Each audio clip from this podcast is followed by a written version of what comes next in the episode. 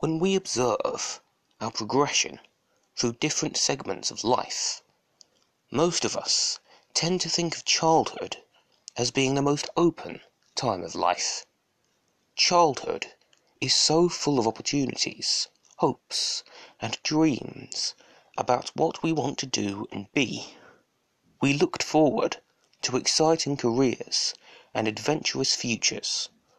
All the while, we were cheerfully oblivious to one thing: the reality of growing up and facing adulthood. Upon discovering what being a grown-up actually entails, it felt worse than any nightmarish monster-under-the-bed scenario we'd imagined during childhood. Bills, laundry, inactive romantic lives, dead-end jobs, and the vague yet overwhelming sense of emptiness.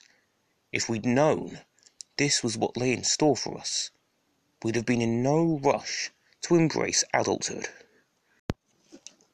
When older generations talk about their experiences of childhood, there seems to be a sense of competition about which generation has had it harder. They talk about how hard they had to work for their success, as if the younger generation isn't expected to do the same. They reminisce over leaving school on Friday and going straight into a job on Monday, berating the youth for their lack of gainful employment. I find this attitude galling. I speak as someone who's known long-term joblessness and the shame which goes with it when attempting a transition between life and education and life and employment.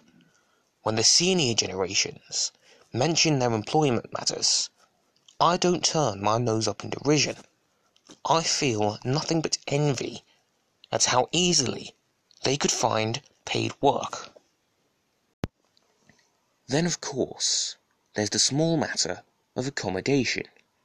Not only is money harder to earn due to a lack of jobs, but paying for a place to live with what money is available is equally as hard.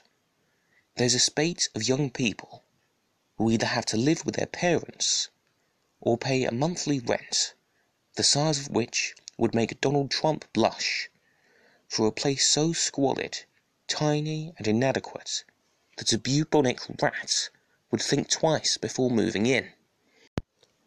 This does nothing to reduce the scorn from senior generations. All they do is refer to how hard they grafted to overcome the obstacles set before them, while expecting the youth of today to do the same. This conveniently ignores the fact that the obstacles facing the youth of today have risen by about a thousand feet, to a rate of unaffordability that would make Tiny Tim laugh in pity. I suppose what I'm getting at is that the issues faced by today's young people, tough though they are, are only half the problem. The other half is the sense of judgment and condescension we face from our elders for our perceived failures, for somehow getting adulthood wrong. While it's true that there are lazy, idle scroungers, this isn't unique to the current youth. We also have grafters who aspire for better, just the same as any other generation. It's unfair to judge them by the same standards as the dullards. With regard to employment and housing, both of which are seen as being key parts of maintaining adult life, an improvement of the current system is what's needed. Specifically, people need active, continuous support in keeping their hand in meaningful work and suitable housing, instead of abandoning them to work everything out for themselves and penalising them when they get things wrong. Then, of course, there are other practicalities which any self-respecting adult is expected to master, such as managing money, social and relationship skills, and starting a family. In my opinion, these should all be compulsory parts the school curriculum.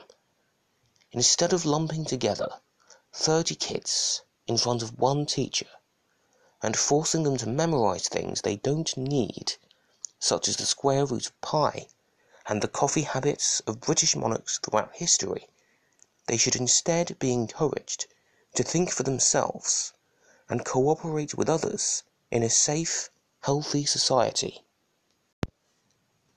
If this formed the basis for people's education, there would be a far lower level of dread at the prospects of facing adulthood.